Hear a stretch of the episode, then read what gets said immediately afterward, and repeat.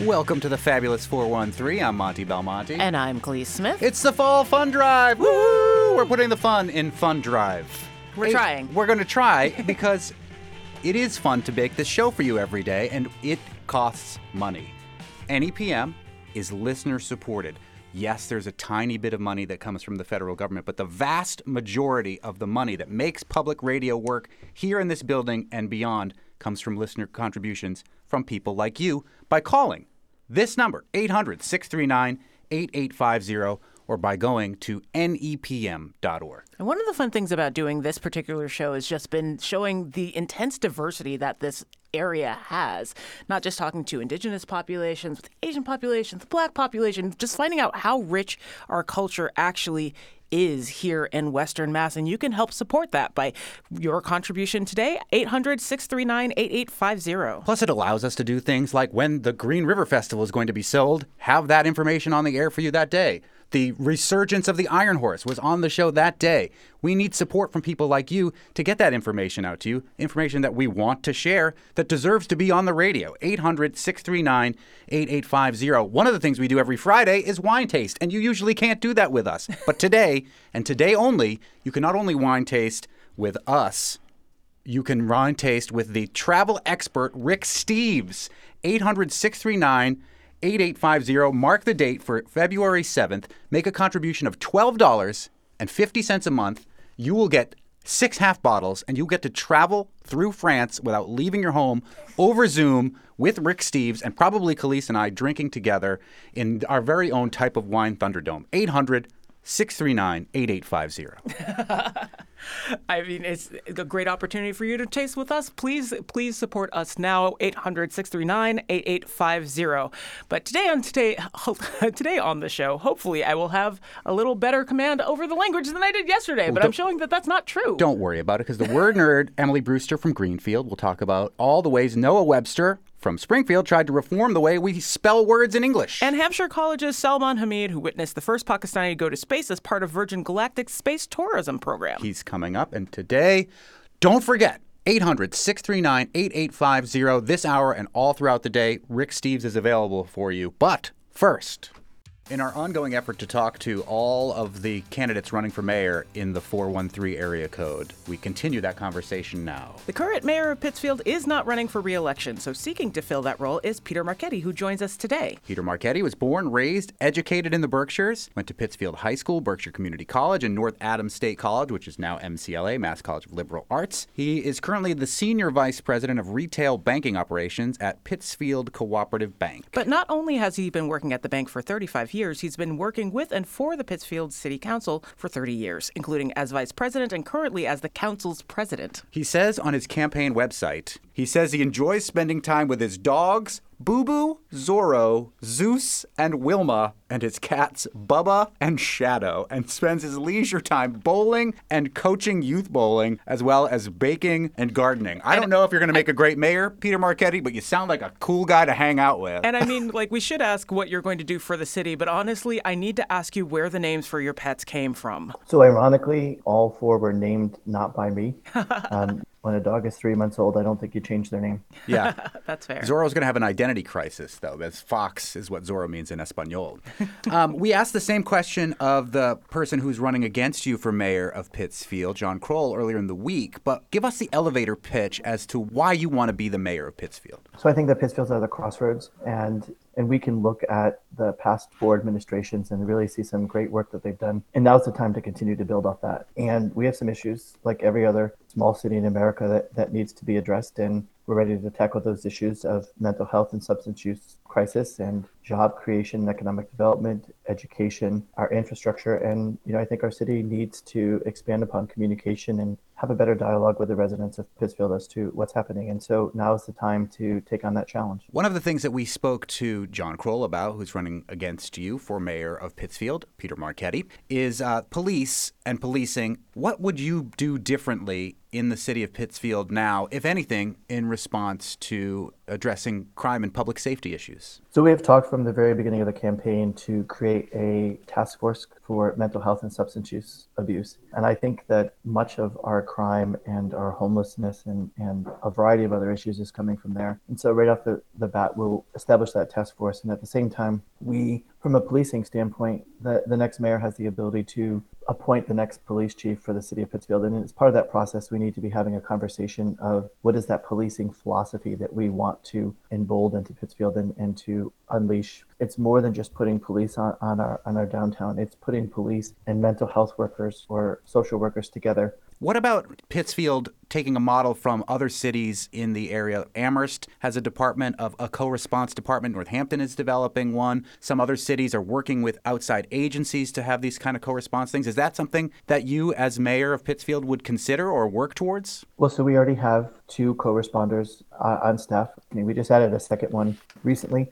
My goal would be to have someone on call seven days a week, 24 hours a day And when I say that we need to create a mental health task force, the city needs to take the lead. Absolutely, the co-responder model expansion of that is definitely in the in the plans. Are these some of the things that you would take into consideration while looking for a new police chief, since the position is kind of empty at the moment? Well, so we have an interim police chief, and again, as we go through the process of opening this the civil service process to hire a, a permanent police chief and appoint one, that's part of the conversation of you know what is your police philosophy we've had some unfortunate incidences that have happened in the city. In, in my belief, if we had more social worker mental health services available, we may not have crossed that bridge and had to experience that experience. And so that's part of the conversation as we move forward with selecting a new chief. We're speaking with Peter Marchetti, who is a candidate for mayor of Pittsfield. We spoke with his opponent earlier this week. We're endeavoring to speak to all the candidates for mayor in the 413 area code. Uh, we got a lot of assistance from our NEPM reporter, Nancy Cohen, and uh, figuring out different avenues to speak with you both about, and one of them has to do with housing and houselessness. Uh, I do believe later this afternoon, there's uh, the governor herself is going to be there addressing some of these issues. What would you do as mayor to help with the houselessness, the homelessness situation that Pittsfield and other communities across the Commonwealth are facing, especially in light of the migrant crisis that we're facing? So we need to continue on the path of some of the initiatives that we've put in place. Currently, we have a old dilapidated building that is referred to as the White Terrace Apartments that have recently been sold to a developer. And the plans are to, be, to develop that structure into 41 affordable housing units. We are in the process of establishing a, a transition, transitional housing model where housing will be built. It's transitional housing. We get people into uh, the, the housing while they're there. There are services that are provided that can help them move in the in the right direction and, and end up in some permanent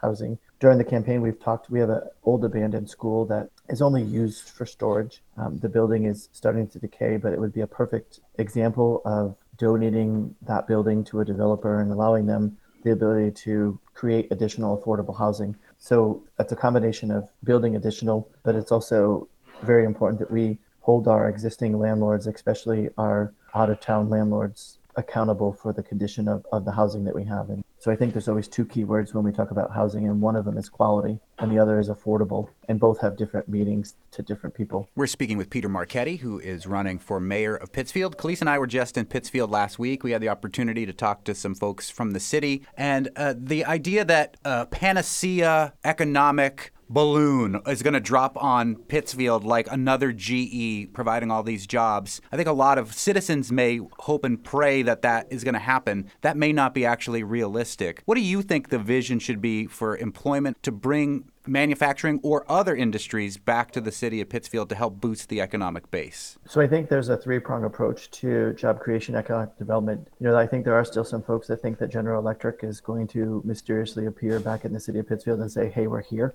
Um, I think we can all mostly acknowledge that that's not going to happen. I mean, it's not mysterious. They're coming back to clean up the mess that they made. Yeah, that they are going to do. but that's a hopefully that, that, yeah, that's that is the case in, in some some areas of, of Berkshire County. You know, we we need to make sure that we have the proper training so that folks that are looking for jobs have the skill set needed to be able to fill the vacant jobs that we have currently within the city. And, and there's a there's a good number of jobs that are vacant. Um, we need to be focusing on some kind of skills training that we easily could collaborate with both Berkshire Community College and, and Mass College of Liberal Arts to work on some of these projects. I think the second phase is, is really looking at, at our existing business space and spending the time to work with them and allow them to do their expansion plans that they want to see and we've seen a number of smaller companies start business in Pittsfield. Uh, I think the most important piece that we need to really be focusing on is our, our GE PEDA property that 20 years ago, GE started to turn over to the city. We have one major parcel that we call Site 9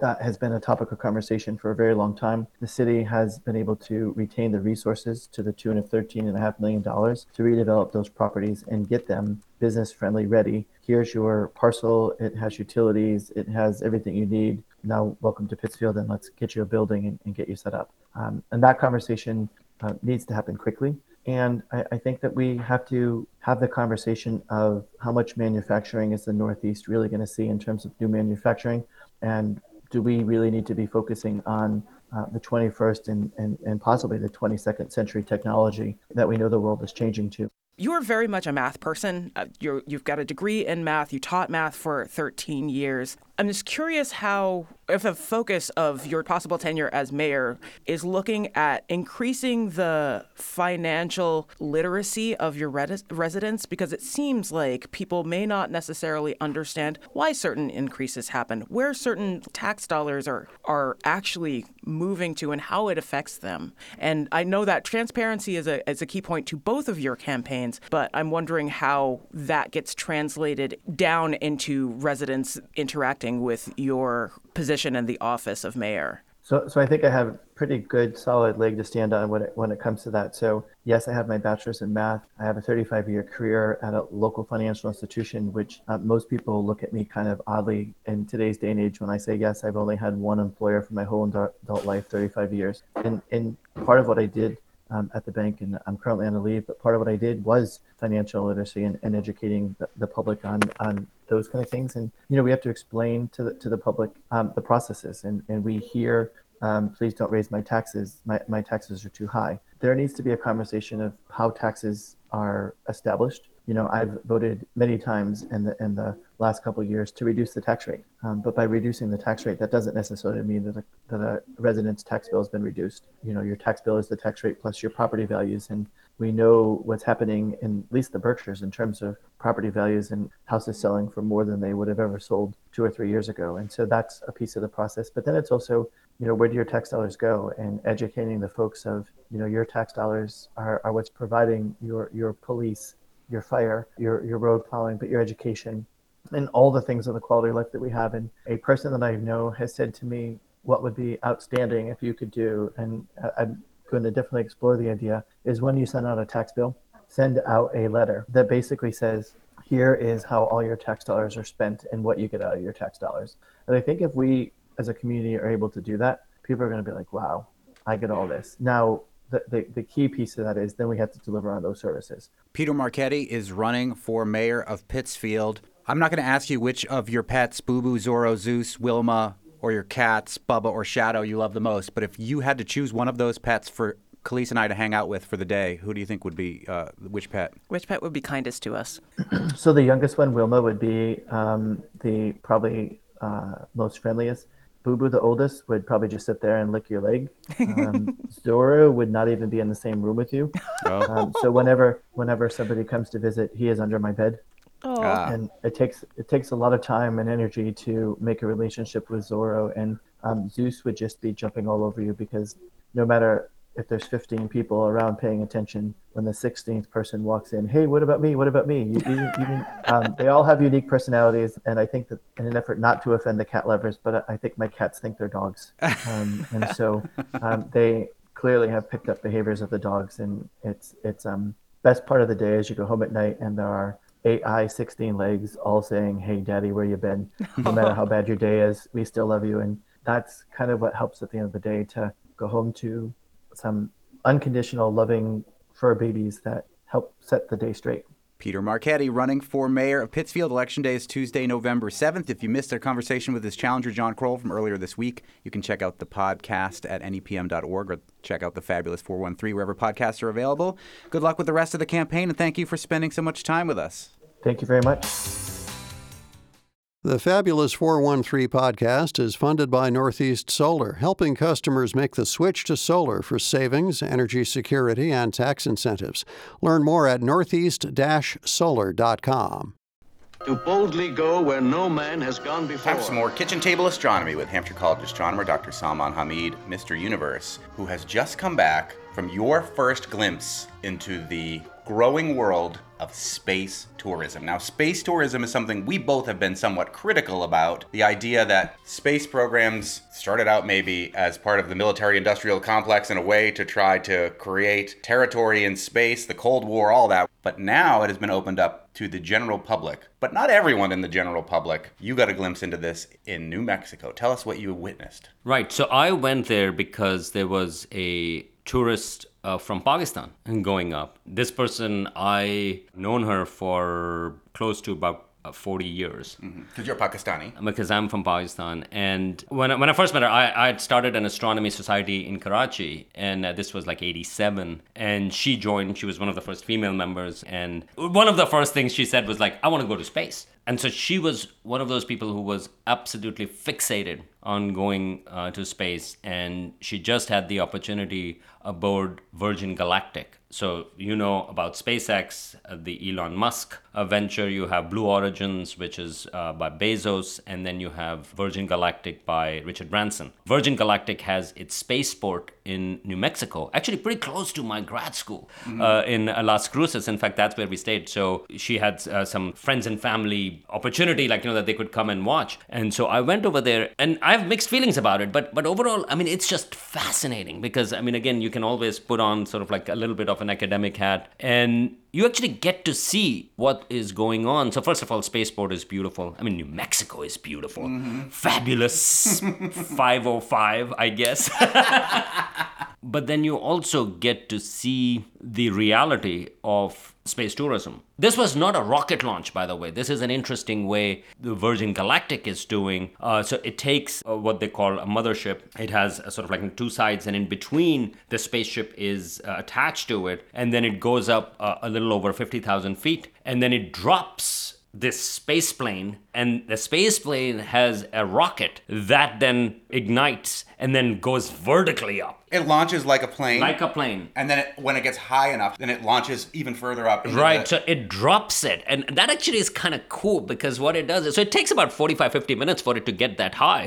And then it literally, it just drops the space plane. space plane goes vertical, fires up its engines, and then it goes straight up. And we could see from the ground just like this ignition and then a trail, chemtrail basically come up. And it goes up to uh, close to a little over 50 miles, uh, which is considered as space by the US. Uh, international uh, space line is about 62 miles, that's a common line, but the US recognizes as 50 miles. And so it goes up over there and then it just stops. And then it falls down right in there and the people in the plane actually experience a few minutes of free floating zero gravity in that sense of course there is gravity i mean I Do they- that's what you feel Do they not feel the sense of gravity because they're falling, or because they have hit this low Earth orbit where there is less gravity, like in the International Space Station? Not no, they, they, well, International Space Station is also falling, right? They're, so everything is constantly falling. So that's why they just don't feel because they are just falling Mm-hmm. towards it. And the plane goes upside down. How do I know this? Well, because the day before they gave us a full tour of the spaceport along with the simulator. They actually showed us what these astronauts or I mean again, I mean astronauts however you define it or space with air quotes. what they will be seeing and what will be happening. There were three space tourists and one pilot that was there. Interestingly, the pilot also was Canadian of Pakistani origin. Ah. So that was actually kind of cool. To me, the other interesting thing, and these people, when they came down, these uh, three space tourists, they actually talked about it that they went enough above the atmosphere that the sky was dark. It was during the daytime. It's bright blue sky. Oh, I miss New Mexico. Did I say I miss New Mexico? anyway, it's a big blue sky, beautiful, but they go high enough that actually you see dark sky. And the moon was the first quarter, and they could see the moon. So you could see the sun and the moon and darkness. Wow. And so that I think is really cool. You can ask this question well, okay, this space tourism, is it a fad? It's going to go away. To me, what was surprising was that no, it's not a fad that's going to go away. This is something that is building up. For Virgin Galactic, what they told us was that 800 tickets have already been sold for these flights. And they right now they can take about one flight a month of, because then it takes how much it times to get it ready. With only three people on each flight plus a pilot. As passengers, yeah. And they, they want to get rid of the pilot too, by the way. They say, like, there'll be four people up. I mean, it's all automated.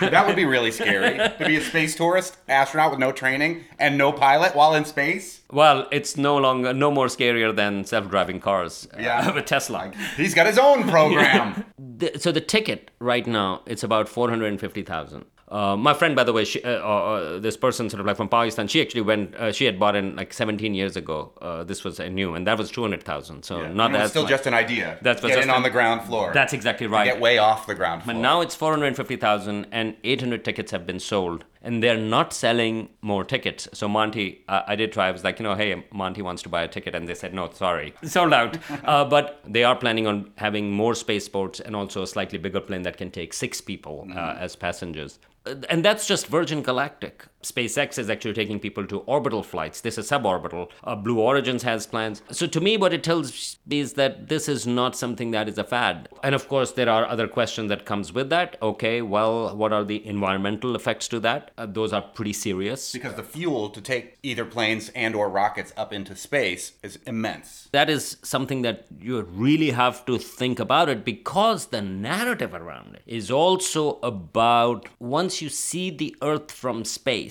then your perspective fundamentally shifts. So this is something called the overview effect coined by frank white who interviewed a lot of astronauts. In fact frank white himself was there uh, for this uh, particular launch as well. And i think that may be true. I mean obviously i haven't been up. I cannot even go on merry-go-round. I get sick actually. So i haven't gone up. But i think it's an interesting question about yes it gives you this perspective but what is the cost of that I mean, I love Carl Sagan. I mean, he wrote about the pale blue dot, like, you know, mm-hmm. seeing the Earth as a pixel. I mean, I think that gives me a far bigger overview effect without going to space. But I think environmental concerns are real. People who are going to space like this, they are enthusiastic about space. They may not be of the ilk of Elon Musk, for example, who wants to nuke Mars and says, well, it doesn't matter. The, the thing is that whether presenting it as an either or, either we go to space or we die, which is not the right uh, frame, I think. So a lot of people are actually concerned about these things. Uh, they are also in promoting STEM education. Uh, one of the space tourists is a prominent STEM educator. But I think that would be interesting to see if this kind of space tourism evolve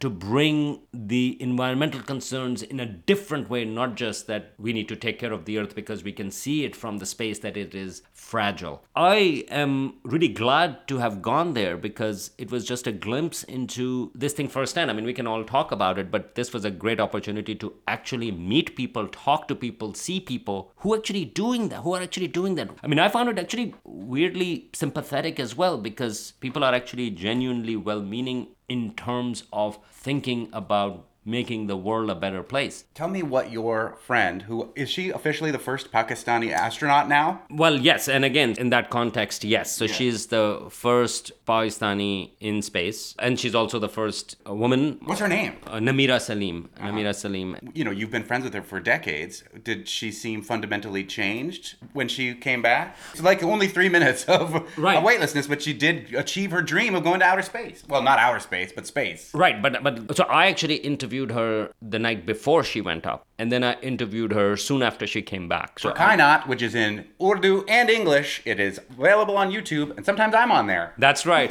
and so for Kainaat Studio, so I interviewed her before thinking about what she imagines what it's going to be. And then I interviewed her after thinking about, well, what did she feel? First of all, this is one of those cases where dream come true is exactly what it is because this is what she always wanted to do. And she did that. She wanted to do somersaults in space, Yeah. which she actually did. Yes. So I think that was interesting. One of the guys that were there with her, he's a filmmaker, and he had tears in his eyes even in space. You could actually see in the video, like, you know, that he was actually overcome with emotion. And when they came back, all three of them, I mean, they had hard to describe feelings because they were speechless to a certain degree. And Namira herself, she actually talks about it. And for her, the most amazing thing was this seeing the dark sky and the moon and the sun. You know, maybe five years down the road or one year down the road, she may say, okay, she may reflect on that and tell us how she changed. Because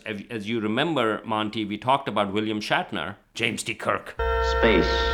He went to space. He went on Blue Origins with Jeff Bezos. That goes a little bit higher. Uh, and when he came back, he was elated. He's 90 years old. It was quite amazing. What you have given me is the most profound experience I can imagine.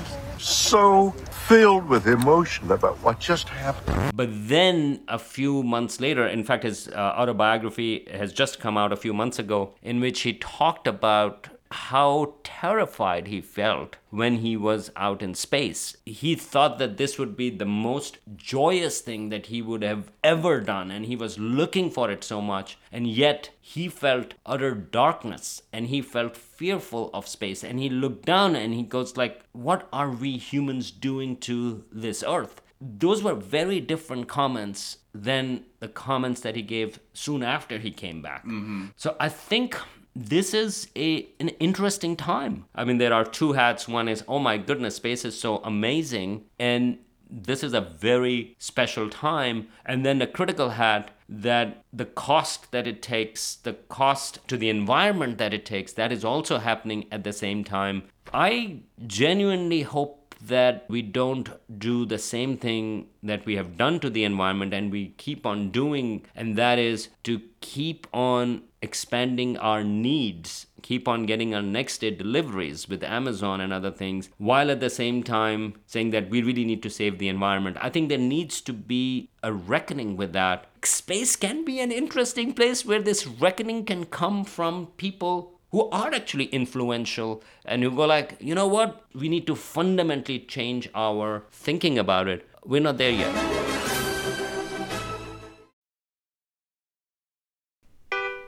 We're at a Greenfield Public Library, the new one, with our resident word nerd who lives here in Greenfield, Emily Brewster, The other place that words are kept. in the library from Merriam-Webster in Springfield. This is where we'll be talking with the candidate for mayor, Ginny Desorgher, tomorrow on the show. But we figured we'd just squat here. Don't do that. They have a two hour limit on these rooms and they'll frown at you, but Monty did some sweet talking. It is fun that you can reserve rooms here and have like a little office space for free in a library. Oh, libraries. Love uh, libraries. I, I've been applauding this library in its building. Every time I drive by, I, I applaud, or I did before it was open, and my kids were like, "Mom, this is so stupid. Stop applauding for the library." And I Also, put both stop. hands on the wheel. Well, yes, yes. Anyway, Monday was Dictionary Day. Only for your dictionary or our dictionary, Merriam Webster in Springfield, or is this a global holiday of dictionary? I don't know if it's global, but it's definitely national. It is Dictionary Day. Yes, Mm-hmm. it's as official a holiday as a hot dogs day. You know, Right, or Donuts Day. Right, all of those. Yes. Do you go to like the dictionary and get a free dictionary on Dictionary Day? Like, you can get a free donut on National Donut Day?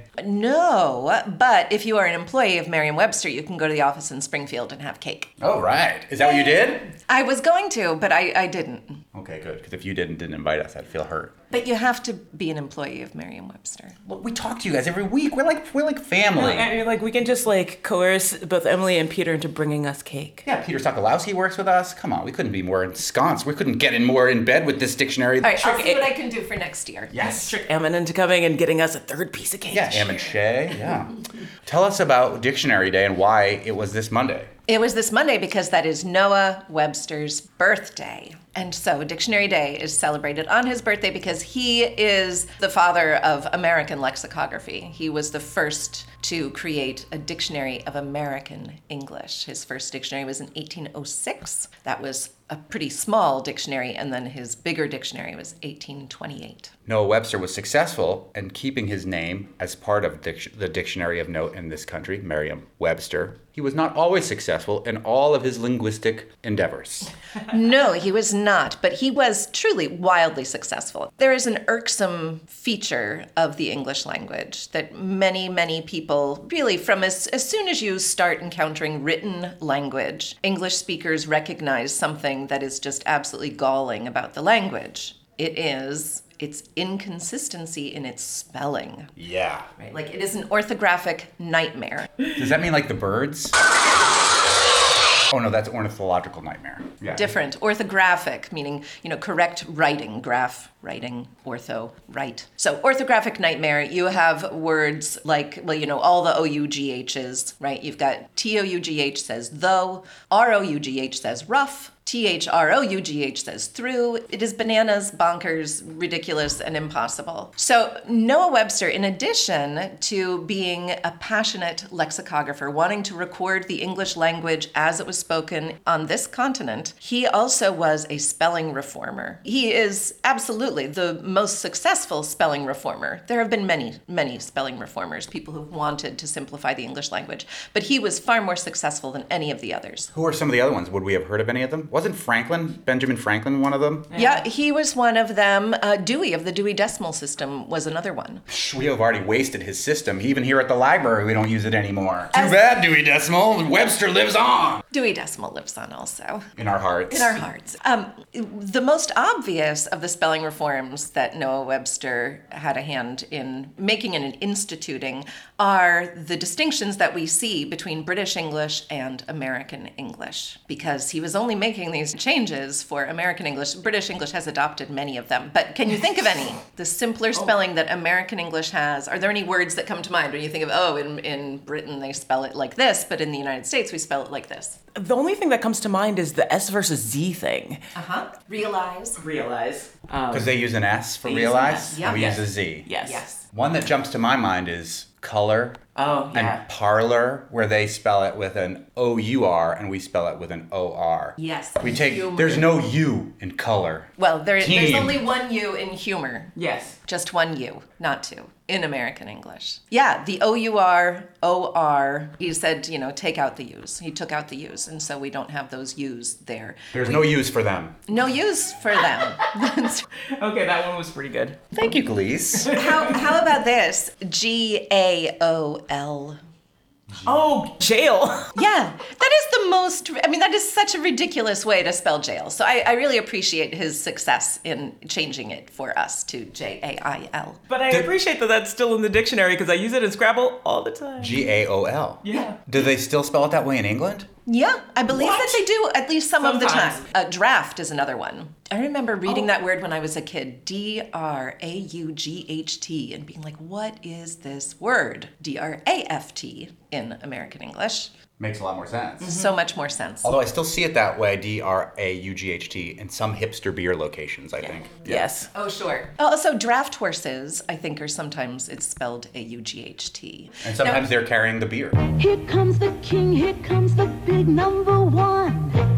Sure, yeah. Especially on Super Bowl commercials with cute little puppies. Only in Milwaukee. Yeah. Now, in some ways, the orthographic issue has to do with the pronunciation that no longer exists. So the GH used to be like a that back of the throat sound that still is very prominent in German, and English being essentially, a, or at its core, a, a Germanic language. Some of this, these spellings that we've now tossed aside reflected earlier pronunciation, but we don't talk like that anymore. So it's fine that we don't spell like that anymore, also. What are the things that Noah Webster, given that it was his birthday on Monday, Dictionary Day, in his effort to reform American English spelling, what were some of his failures? Well, he wanted soup to be spelled S O O P.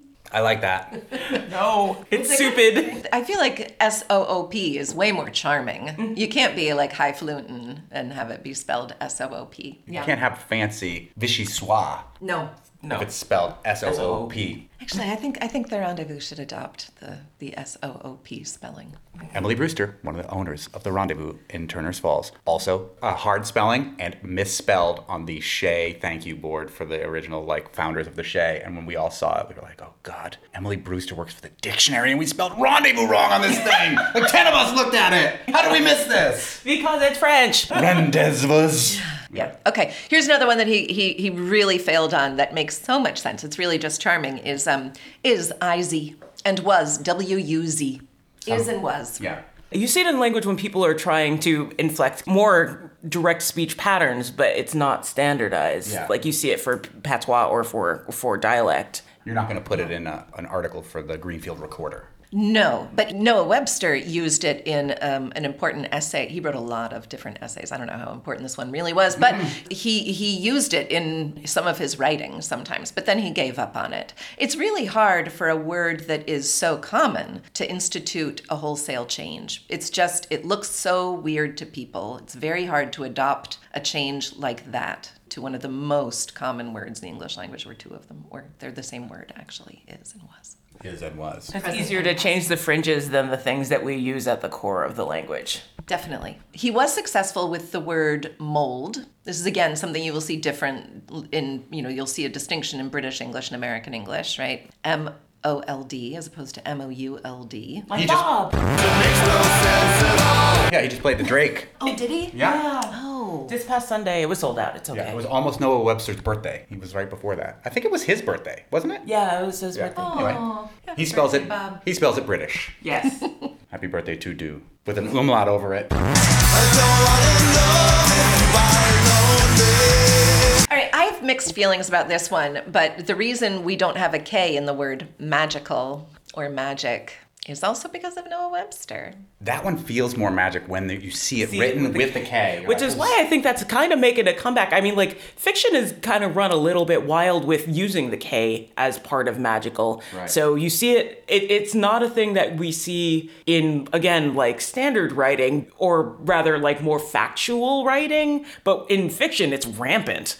Or like if you spell fairy with an AE instead of just an A, then it Yeah. really feels more magical with a K. But you get like a not only the AE, but the IE at the end sometimes too. Totally. F A E R I E doesn't get more magical than that with a K. You remind me of the babe. Babe with power. Now, the reason that magic lost its K is because there is a word magical. And so Noah Webster's theory was that you would release the K when there is a related adjective that just has the AL. So this is why there is a K on words like haddock and gimmick because there is no gimmickle, there is no haddical. These were not wholesale changes that he made. He wanted there to be a, a, a discernible pattern, and uh, it was not done willy nilly. If we started saying haddockle instead of fishy, we could make haddock just have the C. Sure. Yes, definitely. Haddock is from the sea. Oh goodness. All right, another one. We can't we can't not talk about these and not talk about the theater. Oh yeah. Oh yes, as opposed to the theatre. I always say Shea Theater spelled in the unpretentious way, ER, as opposed to RE. Yeah. Like No, it's double it's- edge. it's- I love you, double edge. It's not so much pretentious as it is just older and not American. Okay, my favorite one though, and this one does have some legs. This one does get some use. It is uh, W I M M E N. Oh yeah, women. Women. Yeah. Yeah. Yeah. As far as I know, women is the only word in the English language where the letter O says I. Which is it's just it's wrong. I mean it's it's Right. strange and it's it's it's I mean when I say wrong, I'm I'm actually stepping back into my long ago history as a teacher. I used to be a reading specialist and so I had to teach dyslexic people how to read and spell. And a word like women is just horrific for someone who is trying to spell. Especially with woman singular and women plural being essentially spelled the same way, except for the vowel that doesn't really change that much at the Right, beginning. the schwa sound. Yeah. Right. Mm. Yep. yeah. Yeah. Yeah. Yeah. If we had only listened, Noah Webster, are we neglecting the other pioneer in the attempt to change the spelling in the English language, even though we're celebrating Noah Webster this week because it was his birthday, and not bringing up Prince? Yes. Hmm. We are. Okay. He did a great job changing lots of spelling, lots of different things, and those were very popular. I would die. I for would you. die for you. You're dying on this hill. Please, please Is what you're doing. Tomorrow on the Fabulous 413, we don't usually do this, but it's going to be all politics all the time. And it's totally going to be okay. We'll head back to the city formerly known as the city known as the town of Greenfield and speak with the second candidate for Greenfield mayor, Ginny Desorgher, and hear her visions for that city. Plus, our weekly chat with U.S. Congressman Jim McGovern. If you've got a question for the congressman, you can email us, thefab413 at nepm.org, and we'll ask. Thanks to the tireless Fab 413 team. We're going to leave now when they say nice things about us because it makes us uncomfortable. But hopefully that will encourage you to donate 800 639 8850. Just like Mark from Montague did, who says he donated in honor of author Kaliis Smith just to hear her cringe on the air again. 800 639 8850. You can hear it. You can hear me cringing.